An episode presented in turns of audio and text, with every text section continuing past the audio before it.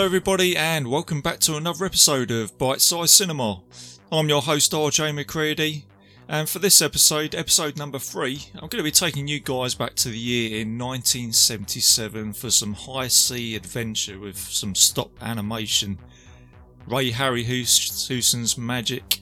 It's going to be some swashbuckling, there's going to be witches, there's going to be wizards, princesses, there's going to be battles between monsters. You know what it is, guys. It's going to be Sinbad, the Eye of the Tiger. That's right. It's time to take a look at some Ray Harryhausen magic. So let's get into this, guys. Let's uh, set the sails. Let's go on this adventure. Let's play a trailer, and I will see you guys soon.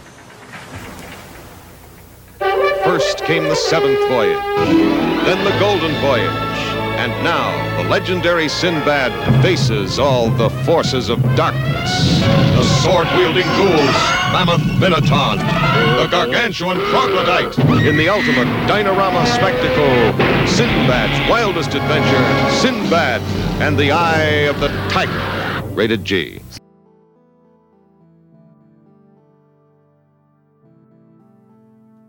And welcome back, guys. So, Sinbad, the Eye of the Tiger. The synopsis for this film is Sinbad, the Prince of Baghdad, embarks on a journey to free Prince Kasim from an evil enchantment. His journey is sabotaged by Zenobia, an evil witch who wants her son to be crowned king. It came out in 1977 and it was the same year as a little movie called Star Wars uh, which did incredibly well. But nonetheless, Sinbad didn't do too bad either. It was on a $3.5 million budget, but the return for Sinbad was $20 million at the time, so considering Star Wars as well, didn't do too bad. So going to the cinema back then was a real treat. It stars Patrick Wayne as Sinbad, uh, who is the son of the classic Golden Age actor John Wayne. Uh, Jane Seymour as Farah, uh, Princess Farah. Patrick Troughton, uh, who some of you may know as Doctor Who, and he was in a film called The Omen. Just to name just a few. It's also the uh, second time that a Doctor Who character has been in a Sinbad movie. You had Tom Baker in the Golden Voyage of Sinbad, and they both did an incredible job. Uh, he plays Melanthius in this movie. And you've got some of uh, Sinbad's crew. You've got Nadim Sawalha, Damien Thomas, and you've also got Peter Mayhew in this movie, who we all know is Chewbacca. And um, if I'm honest with you, I didn't realise he was in this film until I did the research. All the time I've watched this, I didn't realise it's Chewbacca under the Minotaur suit, or some of it at some times, not all the times because it stopped animation. Um, but he, this was actually his first movie. He was a hospital porter in a London hospital, and he was noticed by one of the producers. So um, probably the best thing that ever happened to him. So then go on and do Star Wars as well. So always look for those windows of opportunity, people. And you've also got uh, Margaret Whiting as Zenobia. Uh, she is really menacing in this movie. She she plays the um, evil witch very well, and her son, um, well, not her son in real life, but uh, Kurt Christian, who plays her son in the movie, he is um, the second person to reprise his role in another Sinbad film. He played um, one of the crew, uh, one of the nicer characters in um, the Golden Voyage of Sinbad. But in this movie, he plays a bad guy. He plays quite a, quite a horrible character in this. So, um, yeah, so it's a return of another bit of Ray Harryhausen royalty for this movie. It was directed by Sam Wanamaker, and he's known for films uh, like Private Benjamin and the Arnold Schwarzenegger action movie Raw Deal. He also directed Superman 4 Quest for Peace. I don't think I'll mention that one too much. The Cannon movie. the Cannon movie that destroyed Cannon, but we'll move on from that. He did Sinbad, we'll forgive him. And it was written by Beverly Cross, and again, she is some royalty for these movies. She wrote um, Clash of the Titans, which was the next movie to be made by Ray Harryhausen, and whilst we're on that, that actually got uh, a bit more of a budget, and I think that was a success of this movie. It got $11 million budget, and uh, that's another great movie. It might be another film I might have to review on Bite Size Cinema. And she also wrote Jason the Argonaut, so that's some really incredible writing credits as a director to have um, these three mo- or those three movies under your belt. And whilst we're talking about Ray Harryhausen, I mean, let's let's talk about him. I mean, what an absolute legend in the stop animation special effects world. Um, certainly a big part of my me growing up as a kid with all these films. I mean, just to name just a few, which I've already mentioned with Jason the Argonauts, Clash of the Titans. Uh, you had a film called The First Man in the Moon, which is I think a little bit underrated. Um, the Valley of Gwangi, uh, Mysterious Island, and of course the other two Sinbad movies, um, which makes this a trilogy. You had the Seventh Voyage of Sinbad, the Golden Voyage of Sinbad, and then this movie. And it, it's just a really nice trilogy. It's a real tidy trilogy. Um, if I'm honest with you, um, I would say the Golden Voyage of Sinbad is actually my favourite one of them all. Um, surprisingly, I mean, a lot of people when I've posted, posted this movie on the Facebook page, a lot of people say they like they love this one, and I, I totally get that. I mean, it's a, it's a great movie. I'll get into that in a minute. Um, but as a, I suppose if I select them, I say Golden Voyage, and then the Seventh Voyage of Sinbad, and then um, the Eye of the Tiger. But they are all good movies. Let's not let's not take that away from. Them. And getting into the Eye of the Tiger, um, let's start with that. Um, it's a Sinbad movie. It's what I like about these films is you you know what you're going to get with this film, and I'm totally fine with that. It gets you from point A to B, um, and the, they didn't they haven't changed the template with any of these films. Um, they've all got the the bit where you've got someone who's been transformed. So in the Seventh Voyage, the princess was miniaturized. Um, Golden Voyage, the king had been burnt badly, and obviously in this one you've got the uh, prince that's been turned into a baboon. But the it's it's like why change a good thing, and I'm glad they haven't. Um, it is a, a simple plot, which I think has been complemented, and all these films have been complemented with that simple plot with some amazing um, stop motion monsters. And as a kid, I used to watch watch the screen and tick off how many monsters I've seen in this film. And whilst we're on the stop motion animation, I think it's because I grew up with it, and I think there's a lot of you guys on Facebook that we all talk about of you know my similar similar age to me when we all grew up with these films. Is I got a real real soft spot for the stop motion animation. I mean CGI has been really great of late. Don't get me wrong, I think there's been some rubbish CGI out there that hasn't aged too well with films. I mean, just for example, I would say if The Mummy with Brendan Fraser had Ray Harryhausen on there and he did all the um, uh, stop motion special effects, I think that film would actually age better. And I think that you could say that the, the Eye of the Tiger was actually aged better than the Mummy has, and the Mummy was made a little bit later on. So just to give you an example on how special effects can harm a movie in some ways, if that makes sense. But um, yeah, I'll, I'll take um, stop motion any day in a movie. I think it's got a real conviction to it. Um, and when I watch these films now, they they've got their own charm. But just going back to the Mummy, that's a really good film. I do like the Mummy. I'm not dissing it. Um, that's that's one of my favourite films, which I will um, need to cover. Um, but we're not talking about the Mummy today. We're talking about Sinbad. So let's have a look. So the film is it starts off with Sinbad going to the kingdom of Charak, and Prince Kasim is going to be crowned as king. And his evil stepmother, Zenobia, turns him into a baboon because she wants to prevent him from becoming king and she wants her son to own the crown.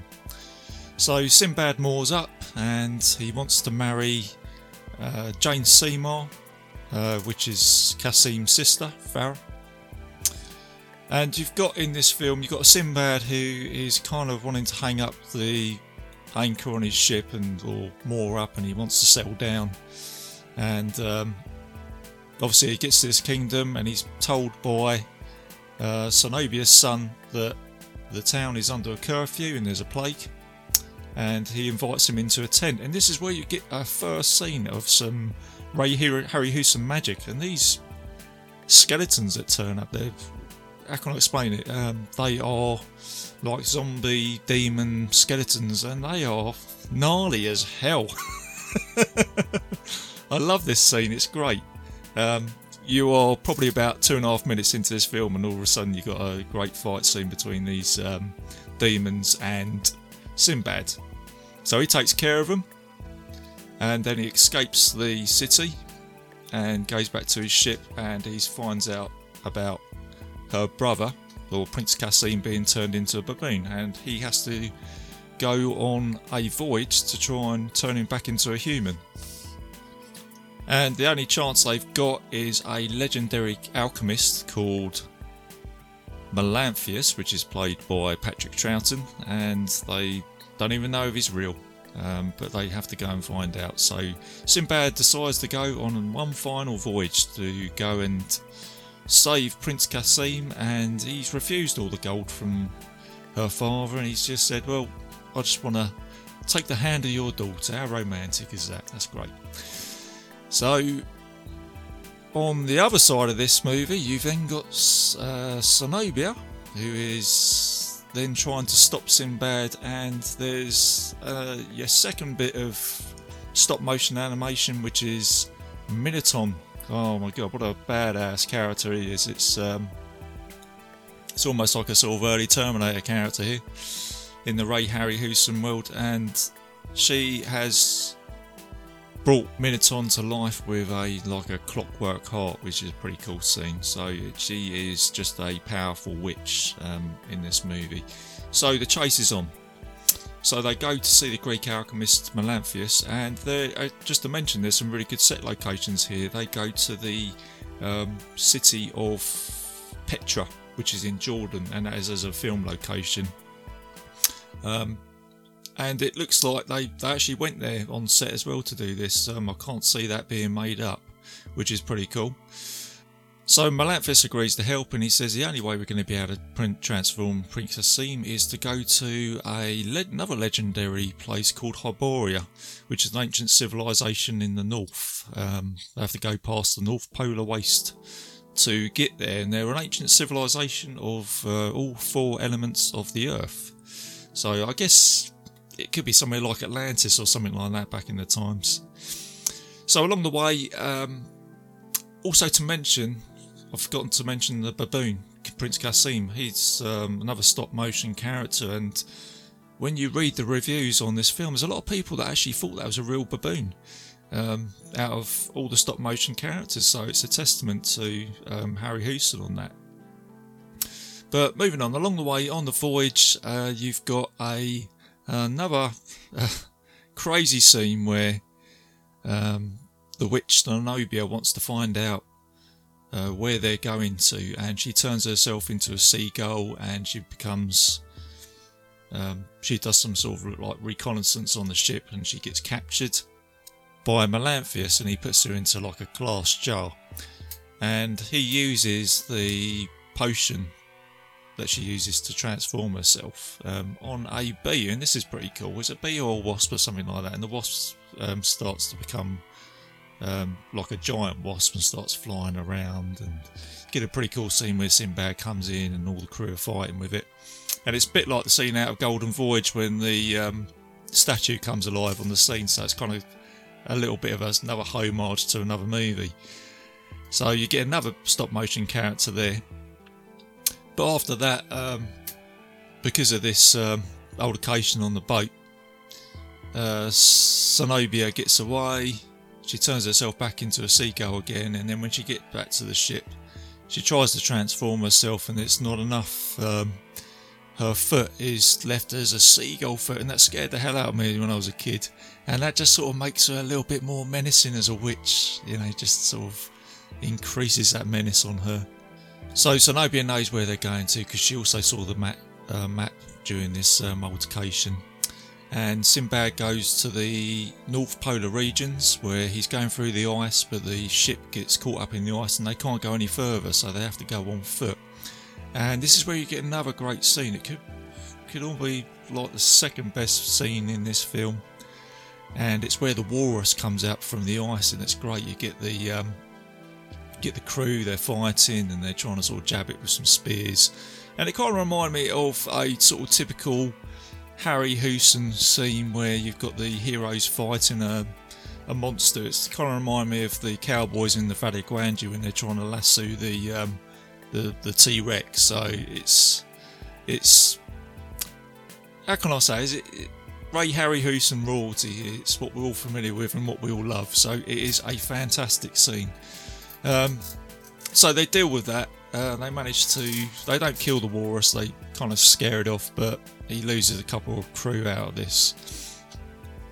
And then after this, they move on and they manage to get to um, the ancient land of Hyboria, and it is a pretty um, oasis. And it kind of reminded me of when when they approach the ice and they manage to get to Hyboria, where it's an oasis. It kind of reminded me of another film called um, The Land That Time Forgot when you've got the U-boat trying to go to the land of um, Caprona, it's kind of it, it, just reminds me reminded me of that.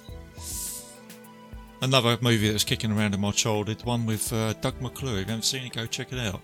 But anyway, getting back to Sinbad, so they get to Hyboria, and like I say, it's an oasis, and they're having a little bit of downtime by a a lake, and the princess is um, just bathing with Melanthius' daughter and then you get um, another character turn up, which is Trog, the troglodyte. And they think that he's going to cause some menace, but he's actually a friendly character. And he allies with um, Sinbad and the crew. But whilst this is happening, um, because she looked at the map and she knew where she knows where she's going to this temple to try and thwart everything, she takes a shortcut through a ice tunnel and she goes directly to the um, pyramid, the um, temple of um, Hyboria, so she's kind of got like a bit of a head start. And when she gets to the pyramid, um, she uses a potion to enter, and this is where you get Minoton. He removes the stone block, but in the process, he gets crushed by it, he falls back, and um, that is the end of Minoton, which is a shame. A bit sad by that. I was kind of hoping that Sinbad might and his crew might have a confrontation with him, but that does happen in a different way. We'll get to that in a minute. Sinbad then arrives minutes later into the temple and he is confronted by Zenobia's son where they have a fight and Sinbad kills her son. And they manage to transform uh, Cassim back into human form. But with um, Zenobia grieving her son, she her spirit she transforms her spirit into the saber-toothed tiger that's in the ice, who is guarding the tomb and this is where you get a incredible scene. It's like a big payoff scene for the movie where the saber-toothed tiger has a fight with Trog. Trog um, tries to fend him off, but he gets killed in the process. And then you've got the ultimate showdown with um, Sinbad um, and what's left of his crew confronting the saber-toothed tiger. And you get a pretty cool fight scene here. It goes on for about five minutes, and um, you got a point bit where you think Sinbad's going to get killed by the saber tooth. He falls back onto the ground, but with uh, Trog's spear, he punches it into the chest of the saber tooth tiger and puts an end to um, Zenobia, and that's it. And she is taken care of. And that is the end of the movie. They manage to get out the temple. It all starts falling down, and they escape. And um, Sinbad takes the hand of Farah, and that is the end of his adventures for now. So that's it. That is the end of the Eye of the Tiger. And to mention, you get another bit here where you get the end credits quite good. The the end of the movie, you've got the um, eyes of Zenobia flashing up on the screen, and it kind of leaves it a little bit open to say is she dead or not. So there you go. That's it. It's left open for us, and um, we didn't get another Sinbad movie from Harryhausen, but we did get Clash of the Titans, which uh, came after this. So and that is it, guys. That is uh, my bite sized review of Eye of the Tiger. Hope you enjoyed it. If you haven't seen it, go check it out. If you have seen it, hopefully you're a fan like me. Um, tell you what I'm doing next. Um, so I'll be coming back for episode four soon. Kind of done all the preparation work for that, so I should be recording that soon.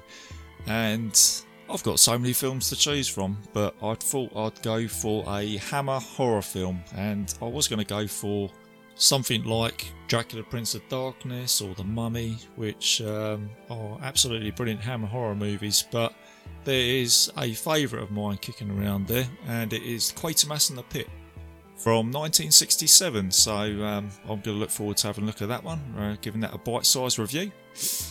So that's it, guys. That's the end of the episode. Um, you can find me on iTunes and Stitcher, and I'm a proud member of um, Legion Podcast. So please check out all the other shows on there. And you can also find me on Facebook, um, which I've had some new members join this week, which is pretty cool. There's some really good stuff being posted on there. There's some films actually that I haven't actually heard of. So keep posting away, guys and let me know if there's anything that you want me to take take a look at. I'll be happy to do it. So let's keep it fun and uh, take care, guys, and I will see you guys soon.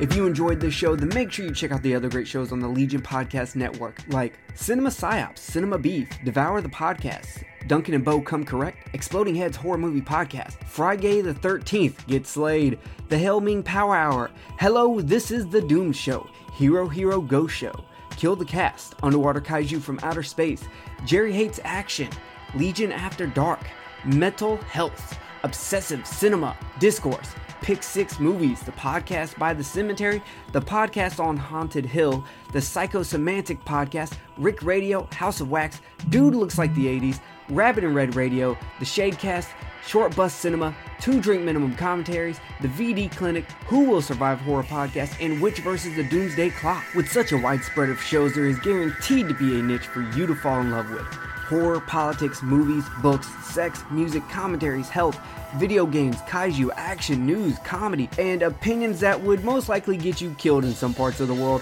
We are proud to bring you some of the best podcasting in the world. Check us out at www.legionpodcast.com, iTunes, Spotify, Stitcher, YouTube, and any other dark corner of the internet where podcasts can be found.